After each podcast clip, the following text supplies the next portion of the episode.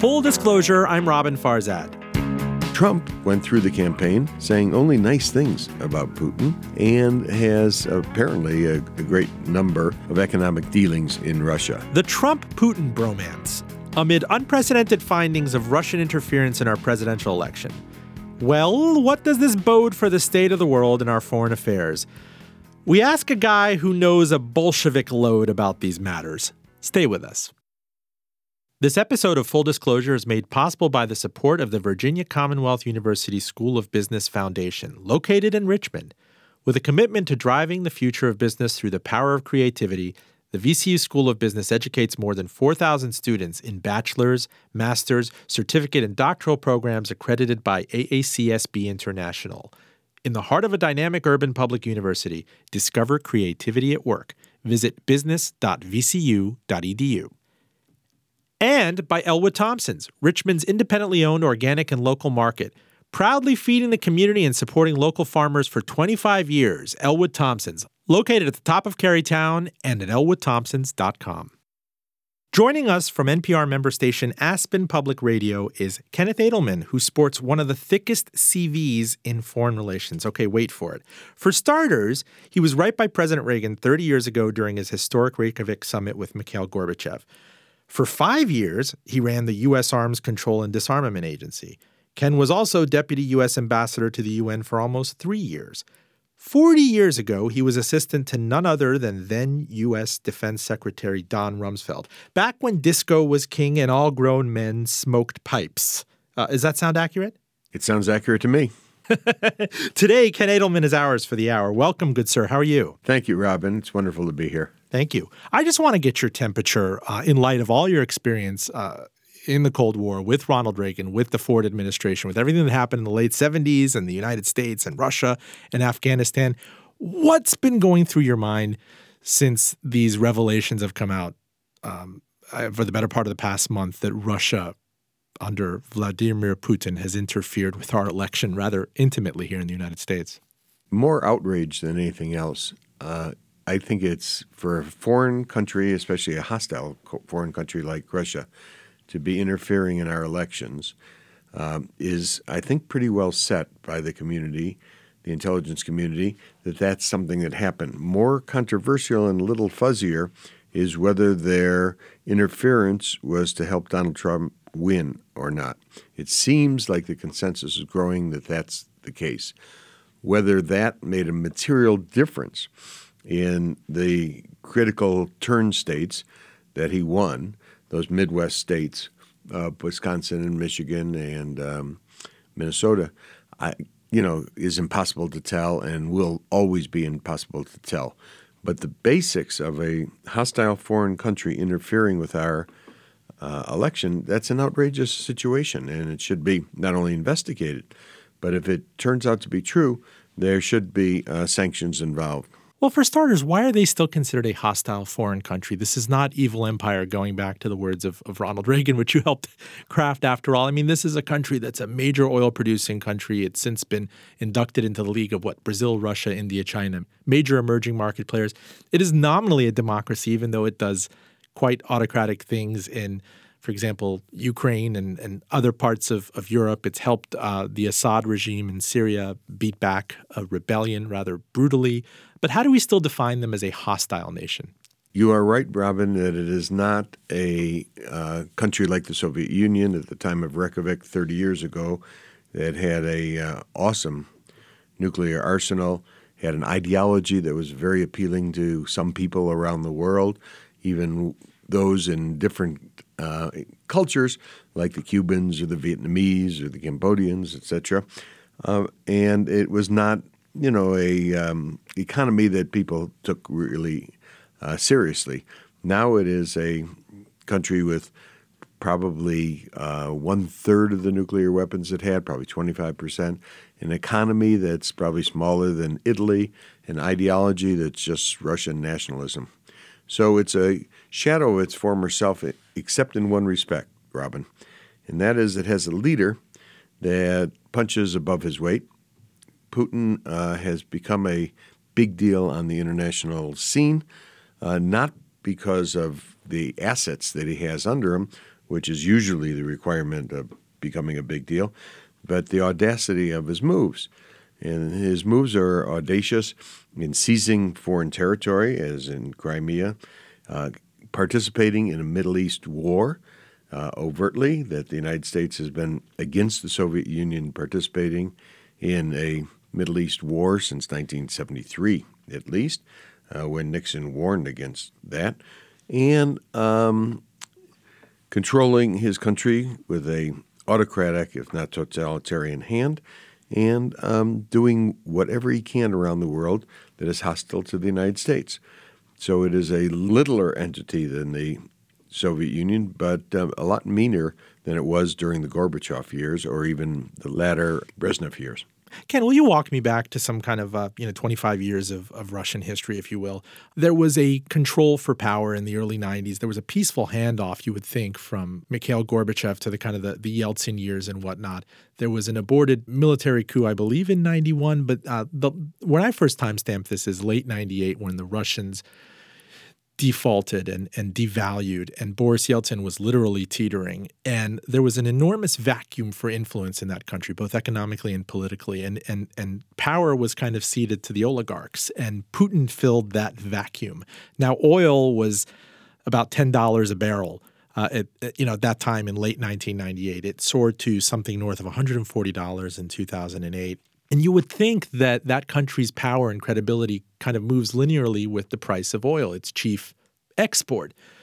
But now that oil has kind of come back down to earth, the world is very different. It's not a traditional, black versus white, Cold War, good versus evil element. From where does this guy's national popularity come from? Why does he have so much longevity at home in terms of public opinion? It's not because he delivers the goods and has a successful economy. He has no successful economy. They do rely almost entirely on oil. And his government is a kind of kleptocracy. But he does two things very, very well. He controls the media, and he controls the media message. He controls the media so that people have freedom of speech on the street, but all the media outlets are straight propaganda, telling about Putin, telling about how great the Soviet government is. And he controls the message, which is, we were wronged. It is outrageous that the Soviet Union ended. These other countries, especially the United States, are hostile countries. They are doing things that endanger the Russian security. And they will get us every time they can. And so it is an increase in an inflammation of hostile views of the world, and therefore you need a strong leader to rescue us, the Russians, he would say, from this hostile environment. And he's done that very well, and it works. And so while the economy is going down and down and down, it's not plummeting, but it's really worse than it was 5 years ago, and people's living condition is worse than it was 5 years ago, still standing up in the international community, saying that they were wronged, which is feeding into a psychological outlook of Russian people, that they are oppressed, that they are wronged, that they are somehow victims on the international stage. That's very popular stuff. Even if you're not delivering on the goods, even if the economy has stagnated and people haven't benefited from, say, the huge explosion in oil price. That's right, Robin. We in the West tend to be more Marxist in our outlook. By that I mean more Marxist, that Marx said that the economic conditions condition what people believe, okay? The Russians, I don't think, ever believed that people can suffer economically and still believe that the leader is great because he is standing up to the Well, did they not take out the Tsar and shoot and kill him 100 years ago? I mean, you would think, from my, 7th grade, 8th grade world history read that this is a country that actually could have a huge populist reflex and could be angered if you're looking at, say, 20, 25 years of a huge disparity between the super haves in the former Soviet Union and the have-nots or the have-lesses. Yes, but they can be angered, but they can be angered by the hostile environment and the enemies out there seemingly just as easily or more easily than they're angered by their declining economic welfare. And so the idea that the empire and the people in Russia can be angered is absolutely true.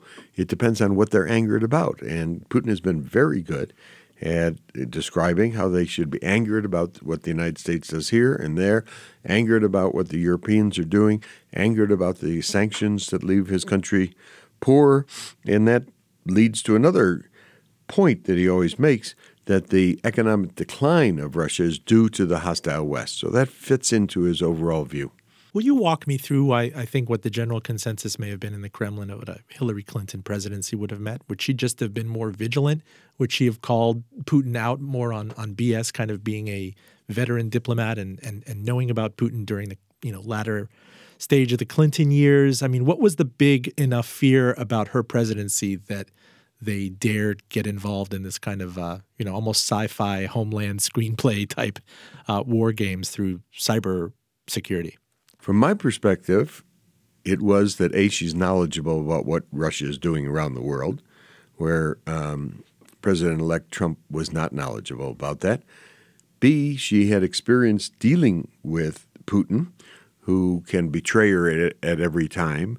And even when he agrees on things, just betrays the agreement and violates it. And Trump went through the campaign saying only nice things about Putin and has apparently a great number of, according to his son, of economic dealings in Russia.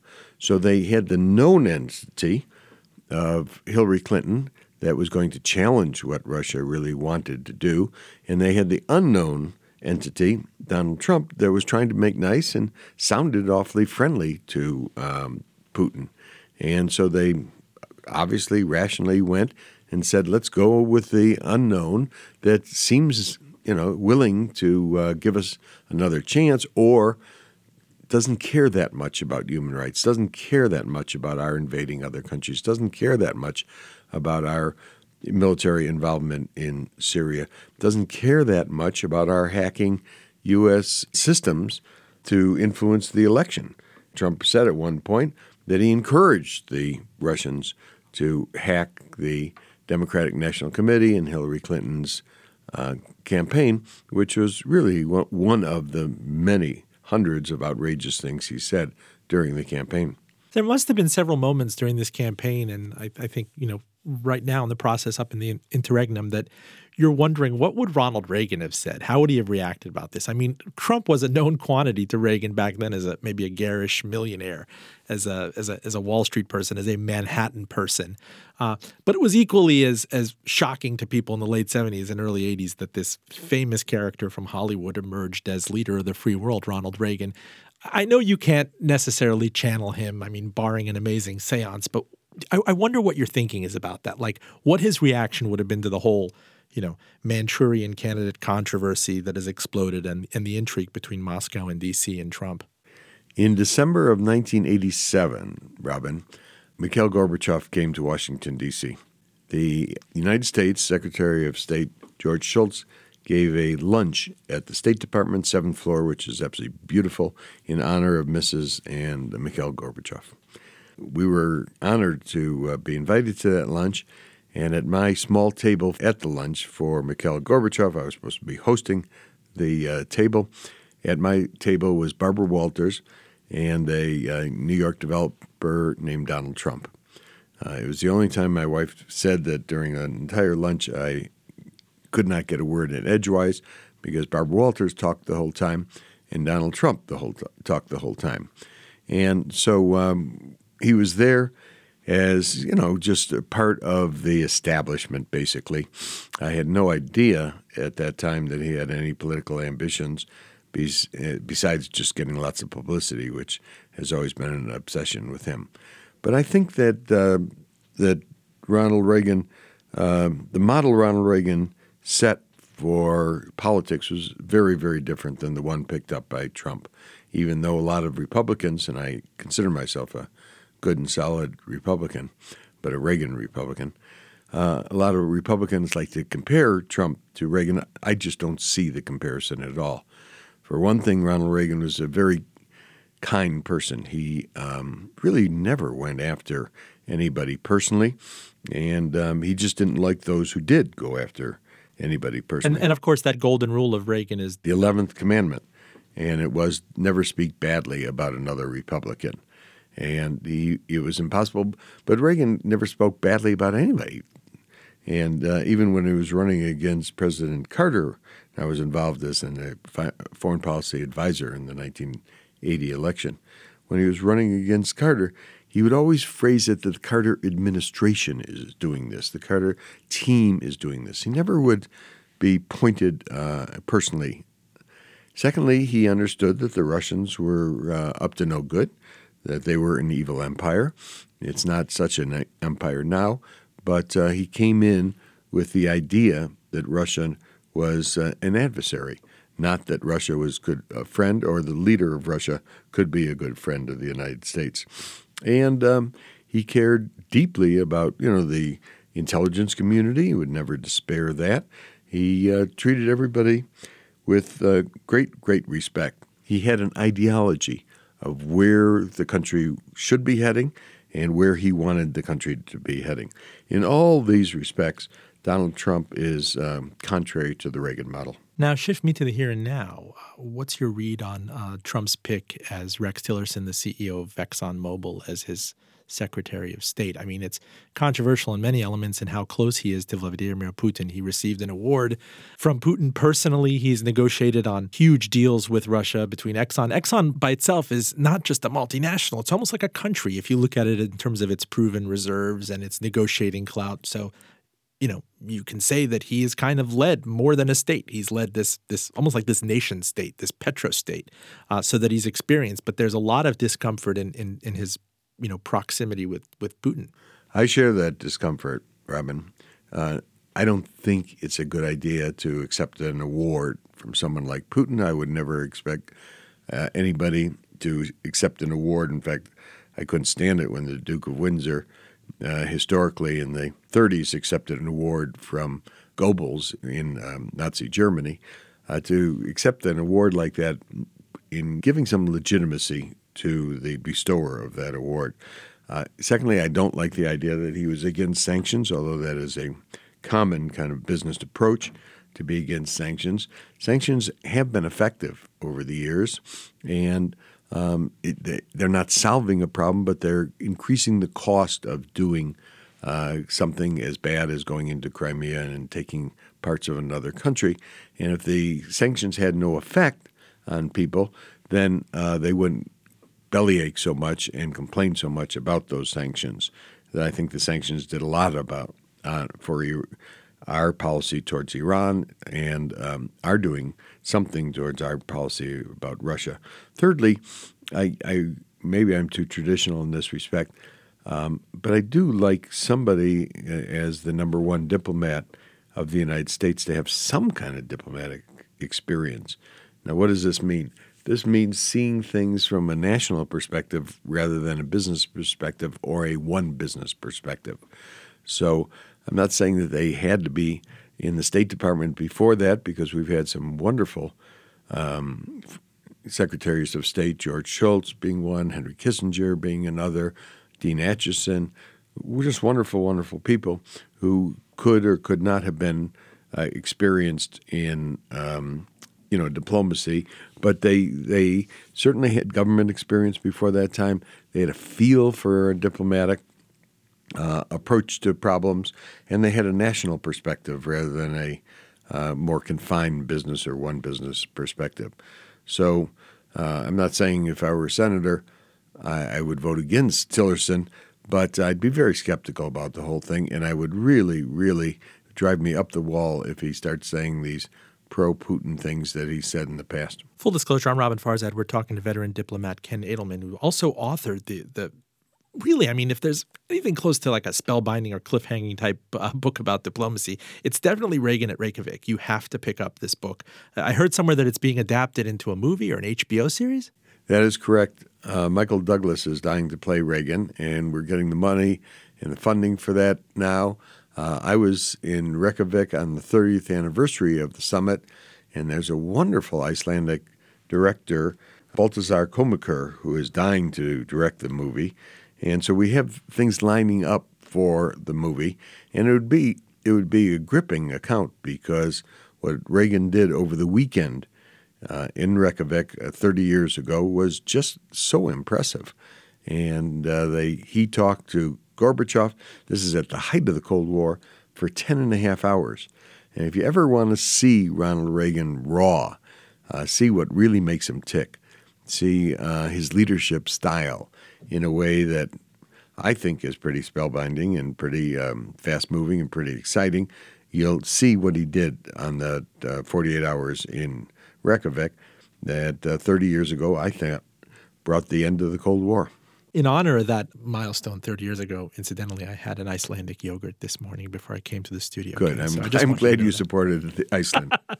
No, it's actually more than that. I caught you on CNN a week ago, the series The 80s, which really had that spellbinding moment. I think that they didn't give you enough time, and that's why I wanted to hunt you down. It turns out you're in Colorado. You got to come on my show this week. Everybody is talking about the almost the dystopian really ripped from sci-fi, ripped from homeland headlines that we're hearing about the United States and Russia right now. I do want to shift to the tragic situation in Syria, which is inextricably linked to U.S. relations right now with Russia and Russia's clout in places like Syria with the Assad regime, with Iran, which is allied with Russia to train government troops and anti-rebel troops in Syria. I'm haunted by something that you wrote in the wake of the Iraq disaster here, and I saw it in Vanity Fair. It said, you believe that neoconservatism itself, what you define as the, quote, the idea of a tough foreign policy on behalf of morality, the idea of using our power for moral good in the world,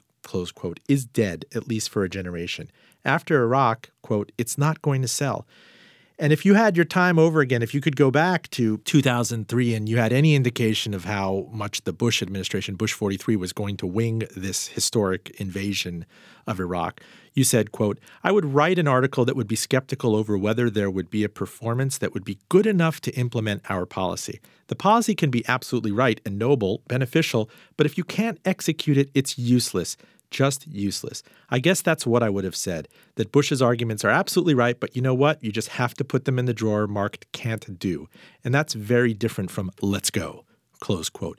I want you to tie that together to what we're seeing in Syria right now, that there seems to be in the United States. My read is that the Obama administration drew a red line with chemical weapons, and Secretary of State John Kerry, after Hillary Clinton came in and gave the Assad regime a way out, largely with the help of Moscow. And then that gave the regime a blank check for the past 2-3 years to bombard the heck out of places like Aleppo, to largely stage arguably crimes against humanity and really go over the line just in the interest of us not having to deal with another imbroglio like Iraq.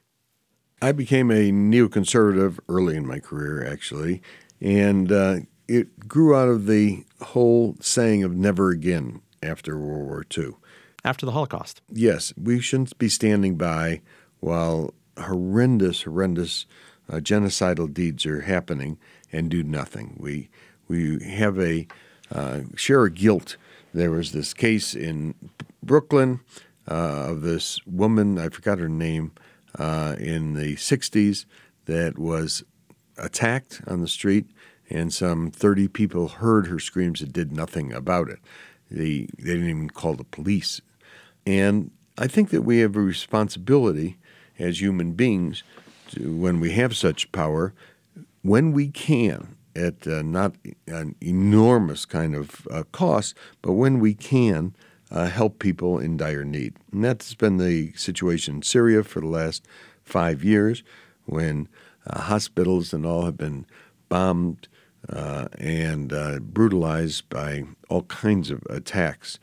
The big mistake, I think, of the Obama administration, to back up just a little bit, was in 2009 when there were protesters on the streets in Tehran really threatening the government of Iran. The United States did nothing verbally or materially to help those protesters. Now, walk that back for a minute, because it was read that the very seeds of the Arab Spring and upheaval in the Middle East began with his tour you know, in his first, whatever, 200-300 days of office, that he came out, he gave this speech in front of the pyramids in Egypt. And little did he know that the following year would see unprecedented revolt by the Middle Eastern street. I'm not just talking about the Arab street, but you saw what happened in Iran. It's now largely forgotten, June 2009, that regime faced its biggest crisis since coming to power, 20 years before that, or, what was it, in 1979.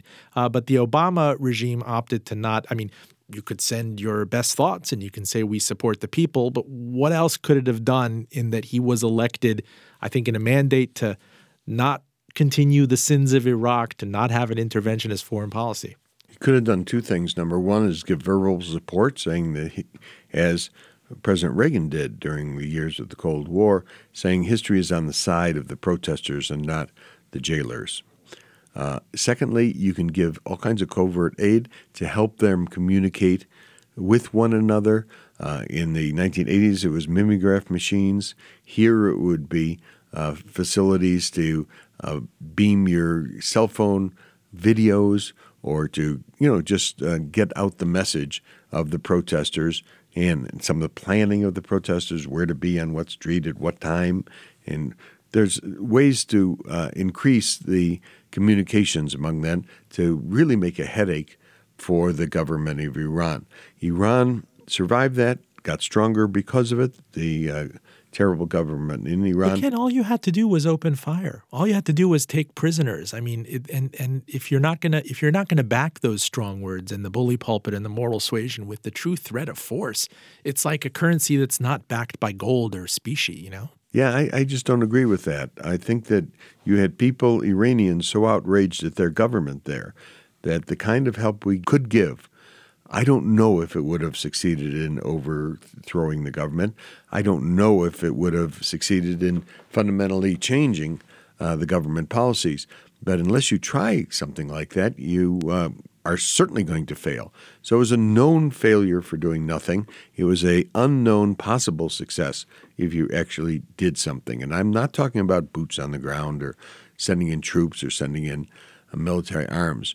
We didn't do any of that with Poland in 1979, 1980, or previous times. But we certainly gave them verbal support and certainly gave them, like I say, covert mimeograph machines and other devices of those eras to spread their message about. Iran, as I said, not only survived the protests in the street but got stronger on it.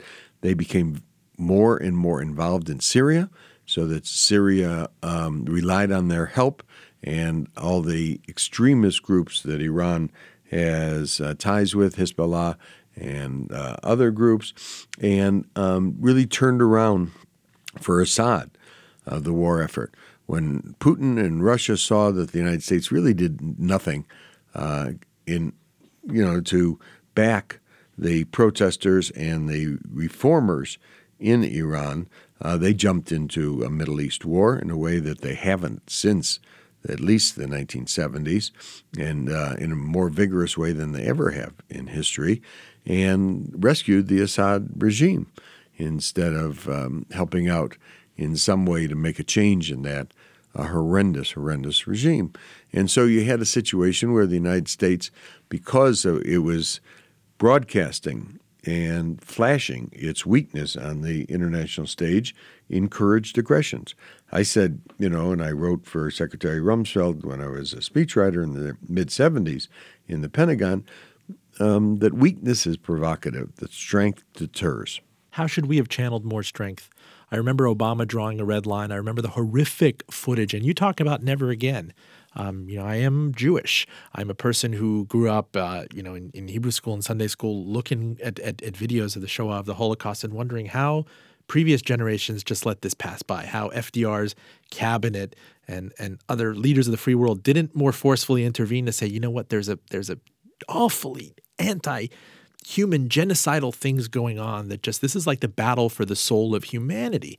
And when I saw kids writhing in pain after a gas attack in Syria, the fact that the Assad regime is a minority, which in a majority Sunni country, effectively crossed the red line that the Obama administration drew, and then there was still an out given to the Assad regime, I felt really uneven about that. I feel like, they just called our bluff.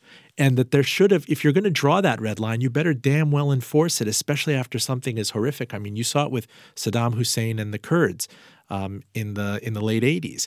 And, finally that was tested. That will was tested in 90 and 91 with Operation Desert Storm. But take me back to that moment specifically. And I feel like historians are going to look at that moment in terms of the Obama foreign policy and say that, what made that so unique? What made that so kind of uniquely weak in terms of the message it sent to the world? Well, I agree with your analogy, and I agree with your emotional outrage at the situation. What could have been done? Like I say, you back up. You could have supported the protesters in Iran so that Iran would not jump in with 2 feet into Syria.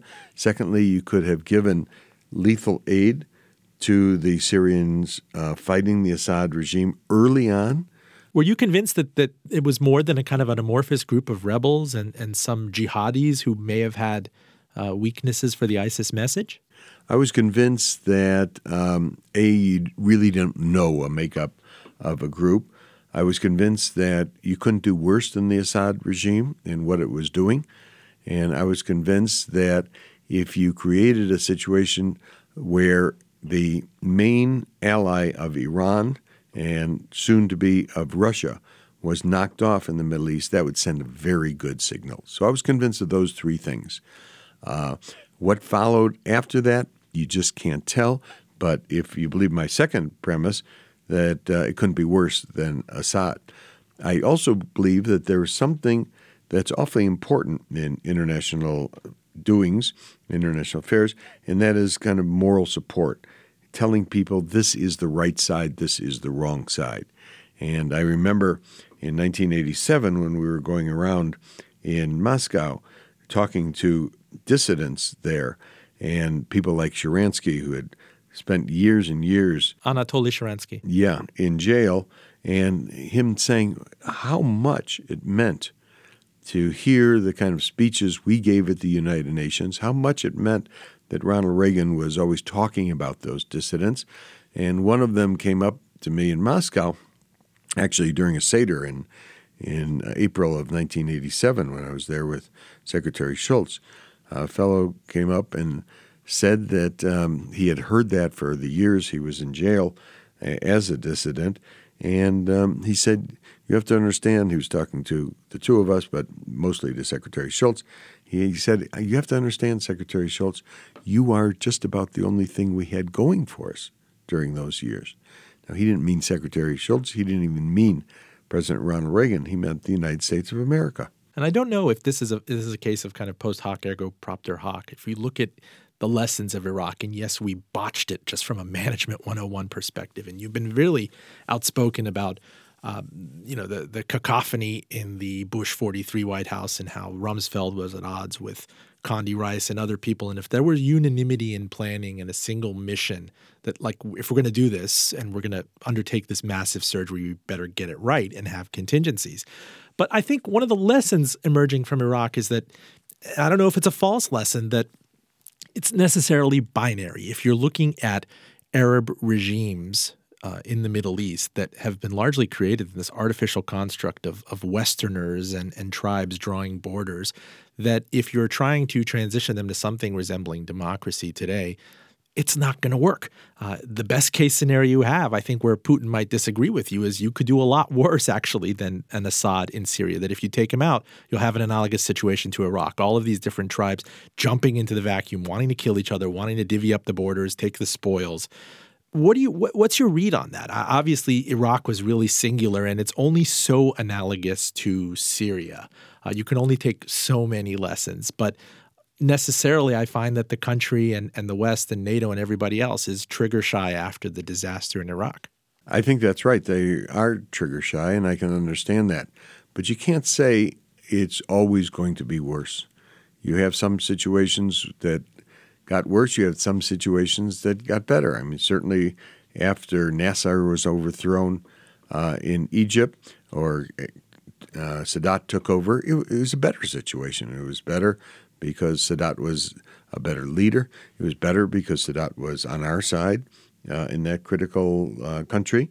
And so there was success. You had a situation where the succession of governments in South Korea were authoritarian under Park. And for, you know, a lot of the 50s and the 60s, and it's become a thriving, vibrant democracy right now. The same for Taiwan. It was a kind of an awful place in terms of authoritarian rule for years and years, became a thriving democracy now. So countries can turn out okay and do better, you know, with the proper support from us, with the proper kind of moral backing on that. But to say that Syria will be divided and a mess like Iraq today, well, it's divided and a mess today, but the only new thing is that you have jet planes, Russian planes, bombing hospitals and wiping out kids and doing the most horrendous things. You wouldn't have those Russian planes anyway if you had just a kind of civil war like you have in parts of Iraq today. Now tell me about the UN and NATO. I mean, aren't these supposed to be fail-safes or multilateral emergency plans for situations just like this? When we think back to Rwanda, we think back to the situation in Bosnia, other huge missed opportunities, the dirty war in Argentina. I mean, you name it, where there could have been multilateralist intervention. There's nothing like that. In fact, the U.S. ambassador to the UN yesterday is kind of pretty much saying to Assad and to Moscow and Putin, gentlemen, have you no shame? I mean, that's really what we've been reduced to. Well, that's what the UN is good at doing, is giving speeches. And it also, to be fair, is good at giving some kind of relief to refugees and to victims of aggression and outrageous behavior and murder, basically. So they have played a role, and a very good role, in that respect. As far as peacekeeping, the UN has been less successful in ongoing conflicts. They've been more successful in conflicts that could have been but aren't hot conflicts, more cold conflicts, and putting a few Fijis and other as peacekeepers between the potentially hostile countries when both sides do agree. So you can't look at the UN to solve something like Syria.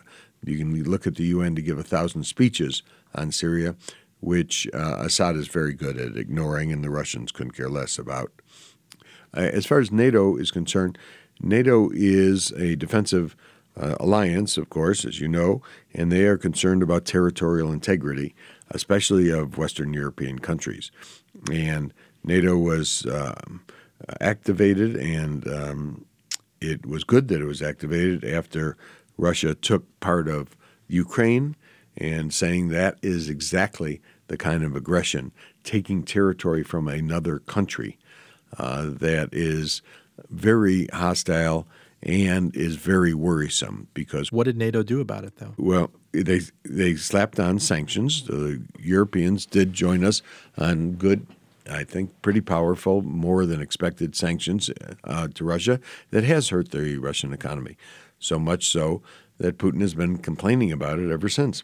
Now, Ken, what about that mechanism? Did I read this incorrectly with Wesley Clark, I think, rappelling down a mountain and NATO's intervention after the Srebrenica massacre, that it was used in a way as a kind of a humanitarian backstop? Is that outside of its purview? Is it just maintaining the border, the territorial integrity of the member nations? No, because that was a European kind of conflict, European conflict. And we were involved in that because it was territorial in Europe itself, and there was a massacre going on. So there was other elements, different elements than Syria today. Anything more than words that can save the women and children of Aleppo and eastern Aleppo? I mean, you're seeing reports, I don't know if they're confirmed, or if Doctors Without Borders or the Red Cross is going to come out and confirm them, of summary executions, of rapes, of children being killed, of this being really the rape and pillaging, the final stand for the rebels of Syria and eastern Aleppo as we speak. If we haven't done anything up to, what is it now, 400,000 deaths in that country? Is that about right, Robin? I've heard several 100,000. Yeah, it's very unlikely that we're going to do much in the future.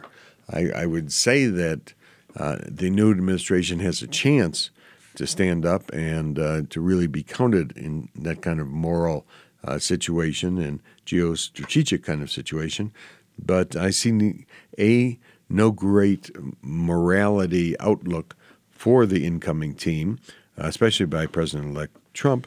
And secondly, no real appetite to stand up to Russia. Just the opposite. It's a team that whole mantra is, let's see if we can get along. Well, let me just tell you, you can get along with anybody as long as you let them do what they want and agree with what their view of the world is. So there's no problem in getting along. You can get along with the worst person in the world to say, I'm just going to agree with that person and whatever he wants to do is fine by me. That's getting along. That's not an objective of life. Full disclosure, I'm Robin Farzad. We're talking to Ken Adelman, veteran diplomat, trusted deputy of Ronald Reagan 30 years ago at the Reykjavik summit that led to a huge chapter in disarmament between the United States and the former Soviet Union. Ken, I did read something in The Atlantic by Peter Beinart, who you know, regarding Trump's turn toward Moscow and what it's done to kind of the internal political dynamics here in the United States. He said, many civilizational conservatives who once opposed the Soviet Union because of its atheism now view Putin's Russia as Christianity's front line against a new civilizational enemy, Islam. What's your read on that? This is kind of a really starkly, almost cynical, realpolitik view that, I have to judge which enemy is more worse if I'm kind of looking at radioactive waste versus biomedical waste, which is the lesser of two evils. It almost seems like a Secretary Kissinger read, like the world is not how our hearts necessarily want it, but you just gotta, or to paraphrase, I think it was your old boss that said it, you go to war with the army you have. I think that's kind of a ridiculous approach that the one that you're referring to in the Atlantic Monthly. It's ridiculous to think of Russia being friendly because they're Christian and Islam being hostile because, or Syria or Iran being hostile because they're Islamic. I just don't see it. But, even the Republican Party here, there's no unanimity. You talk to a Brent Scowcroft or James Baker seems to, endorse this selection as his fellow Texan. Rex Tillerson is Secretary of State, but this has exposed really deep divides even within the Republican Party. The old designations of neocon and realist and populist and everything are almost kind of thrown out the window. All of these people who tried to debate these things in a semi-coherent way in the primaries, you have to agree that foreign policy was somewhat short-shrifted, and it was so striking to see candidate Jeb Bush, come out and try to argue on behalf of some sort of amnesty for immigration, or we need to have a more thoughtful foreign policy. And Trump just talking over him and saying, what do you know? Look what your brother did in Iraq. And I'm thinking about Ronald Reagan's, 11th commandment. When all of that has happened, there's been very little space for thoughtful dialogue about foreign policy in a world where kind of multilateralism is falling apart. I think you had two problems, Robin. Number one is that there was very little airtime given to foreign policy because it was so much insulting during the 2016 campaign. Secondly, the foreign policy, as it became clear from Donald Trump, was exactly opposite from the foreign policy of Republicans traditionally through the years. Traditionally, the Republicans have been more hardline, and the Democrats more, let's try to get along with people. Now, in this time, you have our Democrats saying in the Senate, especially with Rex Tillerson, that they're going to have very hard kind of confirmation hearings and really test him because he seems to be too soft on Russia. They're calling for an investigation in what the Russian hacking, where the Republicans, the hardline party of the past, has been under Trump anyway, saying let's just get along and forget about all these past transgressions of Russia, and let's see if we can build a new relationship. So there really was a role reversal. The Republicans have traditionally been very, very pro-NATO. Trump questions the existence of NATO or the utility of NATO. The Republicans have traditionally been anti-nuclear proliferation, having other countries get the bomb, where Trump's view is, let him get the bomb. Let's see what happens on that. I think that's a outrageous position and certainly not willing to have the bomb spread around the world. Other, Republicans have traditionally been for a military buildup, and in that respect, Trump has been more traditional, saying that the military needs to build up. But Republicans have generally respected the military expertise and respected military leaders, where Trump during the campaign were saying that he knew more about foreign policy and security issues than any of these generals, and casting doubt about the knowledge and the ability of the Joint Chiefs of Staff. Since that time, since becoming president-elect, he has obviously invited a lot of ex-generals into his cabinet, so his words during the campaign about ignoring the advice of generals wasn't followed through while he, in the transition period, where he respected generals enough to appoint them to high positions, like Mattis as Secretary of Defense, Flynn as National Security Advisor, and others in his administration. Ken Adelman, you have lectured at Georgetown and been kind of invited the world over to consult about foreign policy and various issues in the international arena. I want to get kind of a primer on what some of the other checks and balances might be toward what we might see as encroachment from Russia and Putin vis-a-vis what we have here in the United States. Trump goes into office with a majority in both the House and the Senate. Are there a handful of senators or committee people who can really put the test, or, for example, this renaissance of electoral college interest for the past 2 weeks that Hamilton actually designated for the electors to come out and become faithless and actually exert a subjective power, almost like an implied check over other forces in the country if somebody is seen to be under the influence of a foreign regime? On the Electoral College, which may be off the subject you want to stay on for this interview. No, it really is, though, because it's at the nexus of domestic policy and foreign policy. If the electors out there, state-by-state people, sense that there is something going on that's not kosher, that their votes are not just rubber stamps, that they might have a duty to do something else, to be an extra check on the system. To me, that's pie in the sky. They will be rubber stamps, and next Monday they will gather together because they're party stalwarts, basically. They're the people that have been selected because they come to all the party conventions. They give money to the party. They love the party. It's the main thing in their life. Party stalwarts are not allowed to be apoplectic if there's credible intelligence, even the CIA, saying that we had Russia, not just superficially interfere with our election, but rather there was some heavy lifting. Yeah, that's what you may do, Robin, if you were an elector, but that's not what the electors are going to do. They're going to do because they were on the Trump for president campaign or Hillary Clinton for president campaign, because they're stalwart Republicans or stalwart Democrats, because their state voted for the candidate that they loved. They're going to come to Washington, or come to their capitals, actually, and vote in a rubber stamp kind of way for the winner of that state. Then take me to the foreign policy elder statesmen and stateswomen of the Senate and the House.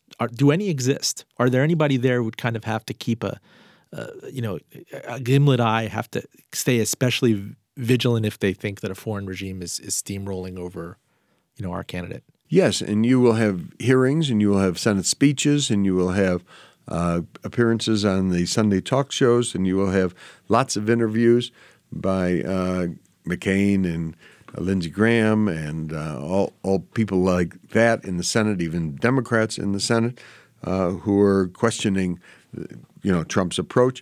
But does it really matter? Not much, to tell you the truth. A president can override those kind of chatter, and it is kind of chatter. The hearings can be a little more important. The power of the purse can be a little more important. But generally, in foreign policy, the president has a lot of real power. Getting back for 1 second on Hamilton and the Electoral College. The Electoral College has evolved in such a way that is very, very different from what the Founding Fathers wanted. The Founding Fathers wanted the Platonic view that the wise men of the United States, and that it was all men, would come together and choose the absolute best person to be president for the country from whatever sectors they were in. So it could be a business person, it could be a theologian, it could be, any kind of person. So this was a Platonic idea. Let's just get the philosopher, citizen, the practical person of ideas to be chosen in that way. It never worked out that way, except maybe for the two elections of George Washington. And partisan politics started early in the life of the country in a way that the Founding Fathers either didn't foresee or didn't acknowledge in any way, and may have been surprised by, but certainly did not include it. So it's very interesting thinking how great the Constitution of the United States is, and it really is a great, great document that really has withstood now 245 years or whatever. But the one thing that you want from a Constitution, namely a practical and effective way of choosing a good leader to be president of the leader of the country, that really was never in the Constitution, and they just missed it on that score. And so while we value the Constitution very highly, the one thing it really should have done, which is how do we choose a good leader, it failed to do. And that's why after 1800, there were political parties involved, there were state elections involved. Then we got to the whole idea of electors not being wise men to choose the wisest of the men as our leader, but as representatives of parties in states, and however that state voted, all the electoral votes for would go to the candidate that they loved. Now, we saw many lessons from the Iraq imbroglio of how much of this was a function of how Langley and Foggy Bottom really competed in a non-healthy way for the attentions of George W. Bush. And then you throw in Dick Cheney and Don Rumsfeld, and there were blocks, not in terms of suasion and how do we convince this guy with the right arguments, but almost a little more Machiavellian than you would expect from the executive branch. What do you see as the fomenting relationship between Donald Trump and the CIA and the State Department? I mean, we saw a tweet from Donald Trump just a few days ago that kind of something tantamount to who's the CIA to accuse this of happening, of the intrigue with Russia. They were the ones who botched the intelligence on Iraq. I mean, to see that out of the gate is certainly surreal and eye-opening. One of the, to me, most depressing parts of our president-elect, and I'm still optimistic that he can do a better job than I expect, to me that's a very low bar. But one of the most depressing aspects is the lack of real intellectual curiosity about issues. When you have a CIA for which we spend, $50 billion a year, $60 billion a year, to come up with information that you cannot come up with by watching television, I think it could be very valuable and is very valuable for not just the president but the political leaders of the country. I learned a lot during the years that I was given a security briefing every single morning for about a half hour or 40 minutes on what had happened recently and then some longer-term trends. And it helped establish my views of the thing because knowledge is important, and knowledge can give you a feeling of, where things might be going. And you're a lot better off to know these things than to not know these things, even if you may disagree with a conclusion that the intelligence community comes up with. And your disagreement can be very genuine, but you have to have some kind of facts to back that up rather than just a gut feeling that somehow they're wrong. So I really see that, to me, a president really needs the intelligence community to help guide him on where to go in terms of policy. And the fact that the president-elect Trump has dismissed the intelligence community and mocked some of the things that they got wrong in the past, to me is very depressing. Now, Trump's quote specifically to Chris Wallace of Fox News, when he pressed him on his intellectual curiosity, especially about foreign policy, was, you know, I get, first of all, these are very good people that are giving me the briefings. And I say, if something should change from this point, immediately call me. I'm available on 1 minute's notice. I don't have to be told, you know, I'm like a smart person. I don't have to be told the same thing in the same words every single day for the next 8 years. Could be 8 years, but 8 years. And if you go down to this quote, he says, I don't need to be told, Chris, the same thing every day, every morning about the daily presidential brief. This is for a person who is a businessman, you know, an MBA. You know, he comes in admittedly not being steeped in the ways of foreign policy, but that at the very outset, I think had a lot of people alarmed, Ken. And I, you know, in a few minutes left, I just want to get your thoughts on what this bodes for U.S. foreign policy, how this reads to foreign leaders, both allies and people on the fence and nefarious people like, you know, North Korea, Pyongyang. I mean, if this guy's not curious, am I getting a free pass? It's kind of ridiculous to say that he doesn't need to hear every day the same intelligence briefing. By what information does he get it that the intelligence briefing would be the same every day? You know, no one can be that stupid as to brief a president on the same material or the same even problem. What the presidents in the past have been awestruck about was the variety of information, the difference of issues that come their way all the time, that one day it has to be North Korea, the other time it has to be something happening in Venezuela and something happening in Syria, as we've talked about, what the latest developments inside Russia are. Some of the global trends are people trying to get the bomb more. Has there been a big refugee flow that we should be concerned about? Is a disease breaking out somewhere that really could endanger all kinds of people? In places. Has global warming really upset population migration? I mean, there's so many subjects in the world that the problem of the intelligence community is to try to narrow it down to give the president what he needs, you know, to deal effectively with these problems coming up. And it would be such a waste of time and so ridiculous to think that the briefing would be the same every day.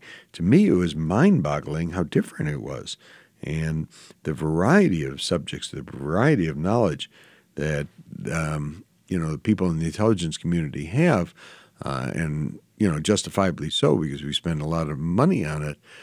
So to me, it's disconcerting that Trump would even think it's the same briefing every day. It may be the same time by the same institutions briefing him, but the material would be substantially different every day. In the couple of minutes we have left, I just want your predictions on kind of flash points, areas of optimism, hopefully, across the globe. People are talking about a return to totalitarianism, maybe in the Philippines. Iran, as you mentioned, has a bigger sphere of influence than it has in recent memory, what with Baghdad and Damascus. Putin might feel emboldened with how he has kind of, from his perspective at least, successfully intervened in Syria. Tell me what else we should be watching. Firstly, I am optimistic. Let's start with the good news. Optimistic that the Trump administration will stop the movement that I have seen as very threatening over the years for more and more government intervention in the economy and in just regulations and stifling economic growth. We need economic growth if we are to be a Make America Great Again. And so I'm optimistic that they're going to do a good job on that. And when you look at the stock market since November 8th, a lot of people are optimistic that they're going to do a good job on that.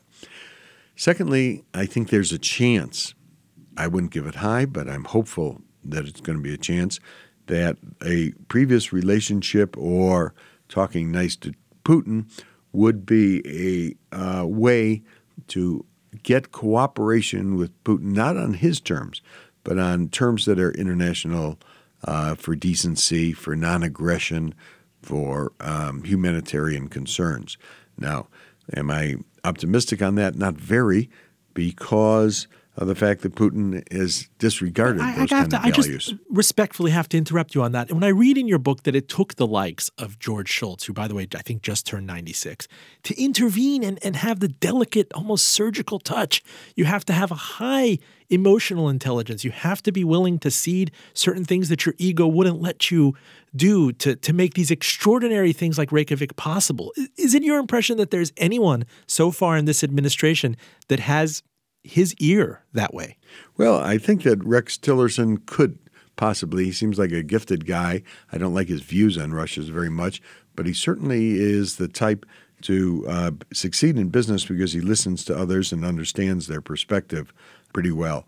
I think Secretary of Defense Mattis is an intellectual, reads lots of books, knows history very well, and understands that you have to understand other perspectives. So the answer could be yes, that there are people like that. We just didn't know that kind of ability of a Secretary Shultz or others in foreign policy before they did it. So you have to give people a chance to see that and a chance to prove themselves that they're able to do that. They understand the incoming administration. Every member of the incoming administration has to understand, A, they have tremendous responsibility for the jobs that they are in, and number two, this will be the pinnacle of their life. This will be, A, the most satisfying thing they ever did, but B, the most important thing they ever did. This is how they will be known to their family and throughout history. And, you know, they have a real serious obligation to get it right. Now, in closing, Ken, I as I told you, I have met your grandchildren. They're adorable, those twins. And I wonder kind of when they're of age to hear these famous stories from Grandpa, what are you going to first regale them with? In addition to everything you've done with Reagan and the various administrations going back to the early 70s, I see that you were national editor of the Washingtonian magazine for 20 years. And this certainly stands out in your bio that talk back to the late Muhammad Ali. You translated for him during the 1974 Rumble in the Jungle heavyweight championship fight in Africa. And then finally, last but certainly not least, alongside your wife, Carol, you teach executive leadership through the wisdom of William Shakespeare with your firm, Movers and Shakespeares. And to that end, if you could leave us with one line from Shakespeare, any of his plays, anything you've seen that is indicative of what we need to watch with the Trump administration, go ahead. His deeds must win the prize. Results are awfully important. You can have all kinds of rhetoric, but his deeds must win the prize. You have been wonderful to come on the show, to take time from your vacation out in Colorado. Ken Adelman, you are welcome anytime. I really appreciate it. Thank you, Robin. It's been a lot of fun. Full disclosure, our engineer is John Valentine. You can find us on NPR One, iTunes, Stitcher, Acast, and SoundCloud, Twitter @FullDRadio, and holler if you'd like to sponsor. We are lovers, not fighters, diplomats at heart. Disarmingly multilateral, we tear down these walls. I'm Robin Farzad, back with you next week.